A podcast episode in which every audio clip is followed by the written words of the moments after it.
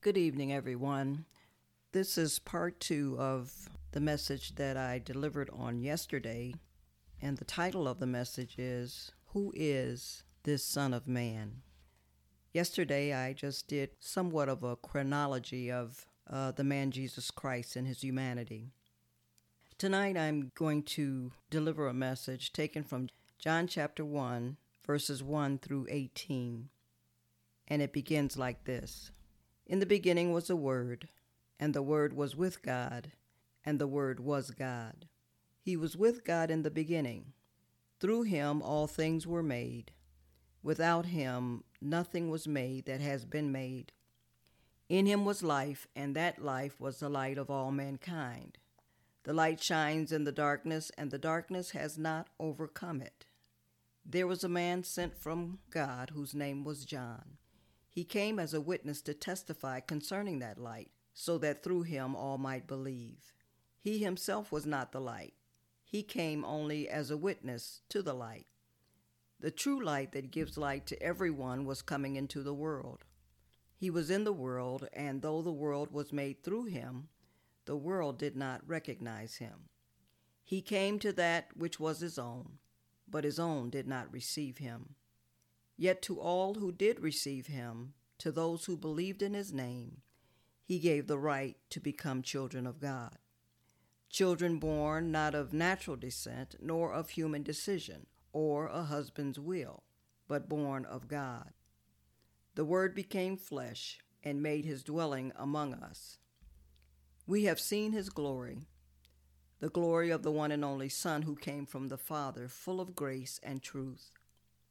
John testified concerning him. He cried out, saying, This is the one I spoke about when I said, He who comes after me has surpassed me because he was before me. Out of his fullness we have all received grace in place of grace already given.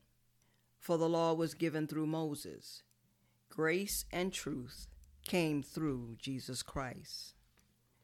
No one has ever seen God, but the one and only Son, who is himself God, is in closest relationship with the Father, has made him known. John chapter 1, verses 1 and 2 tells us that in the beginning was a Word, and the Word was with God, and the Word was God. He was with God in the beginning. Through him all things were made. Without him nothing was made that has been made. John speaks more about Jesus in verse 10. He says that he was in the world, and though the world was made through him, the world did not recognize him. John stresses further in verses 14 and 18 that the Word became flesh and made his dwelling among us. No one has ever seen God but God, the one and only, who is at the Father's side, has made him known. So, who is this Jesus? Well, based on John's description, he is the Word. Based on my description, he is all that and then some. There are those who would say that Jesus was and is completely divine. They say that Jesus can't really understand what we are going through because he was and is God. They seem to suggest that Jesus was never touched with the same infirmities or weaknesses that we have. They seem to think that he knows nothing about real heartache and pain because he was and is God. How can he know? There are those who would like us to believe that Jesus cannot relate to our humanness because he came from God and is God. Then we have those who say that Jesus was just a man. He was a created being just like you and I. They say he was a good man, maybe even a prophet, but definitely not God. Some would even go so far as to say that he was most definitely the Savior of this world. Nevertheless, they say he was not God. We know in our hearts that Jesus is who the Word says he is, and we know the difference that he made in our lives.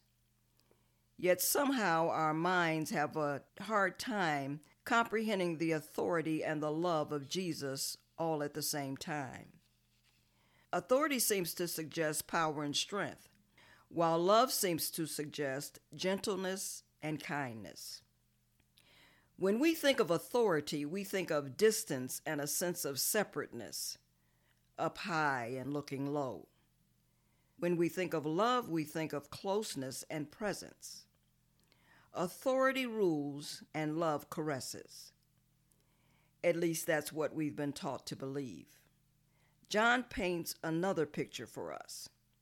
He is saying that Jesus, the Word, was God, was with God, and made everything that was made. That's the authority of God. John takes this thought a step further in chapter 3 when he says, God so loved the world that he gave his one and only Son, so that whosoever believes in him would not perish, but shall have everlasting life. This is the same word that became flesh, so that he could dwell among us and deliver us. That's the love of God. Jesus puts it this way I am the good shepherd. I know my sheep, and my sheep know me, just as the Father knows me, and I know the Father. And I lay down my life for the sheep. The reason my Father loves me is that I lay my life down only to take it up again. No one takes it from me, but I lay it down of my own accord. I have the authority to lay it down and authority to take it up again. This command I received from my Father. This is what John is really saying. The Word, being Jesus, is powerful enough to make the world and save the world, yet gentle enough to love the world and shepherd his flock all at the same time. John is showing us divinity and humanity, love and authority working hand in hand. Thank God for his love and thank God for his authority. In verses 1 and 2 of chapter 1, John says this In the beginning was a Word, and the Word was with God, and the Word was God. He was with God in the beginning. Jesus existed with the Father before the foundation of the world, and he was the agent of God in creation of the world. The Greek term for logos means the spoken word. There's more meaning to it, but in essence, it means the spoken word. It also refers to the governing power behind all things. In the creation story found in the book of Genesis, it states several times God said, and it was so. However, in verse 26, it seems to take a turn when he says, Let us make man in our image after our likeness. John makes it perfectly clear in chapter 1 that through him, being the Word, all things were made Without him, nothing was made that has been made. Jesus was with God and was God from the very beginning of time, even before time was. I am was the divine name revealed to Moses at the burning bush under the old covenant. Jesus states under the new covenant, I and the Father are one. He that hath seen me hath seen the Father. Throughout the Gospel of John, there are cyclical sayings of I am. Jesus said, I am the light of the world. I am the bread of life. I am the good shepherd. When Jesus came close to his final days on earth, his prayer to the Father was, Glorify me in your presence with the glory I had with you before the world began. Paul crystallizes it in the first chapter of Colossians when he says this He, meaning Jesus, is the image of the invisible God, the firstborn over all creation. For by him all things were created, things in heaven and on earth, visible and invisible, whether thrones or powers or rulers or authorities, all things were created by him and for him. He is before all things, and in him all things hold together. And he is the head of the body, the church. He is the beginning and the firstborn among the dead, so that in everything he might have the supremacy. As we move back to the scripture text in John and begin to look at the humanity of Christ, verse 14 declares, The Word became flesh and made his dwelling among us. This is where we as believers stumble.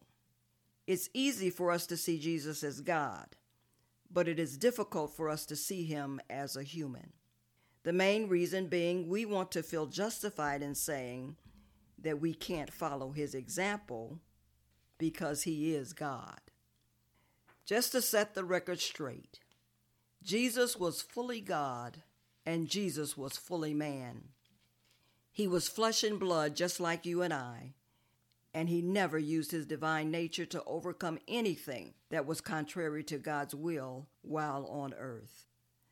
The virgin birth made possible the uniting of deity and humanity in one person.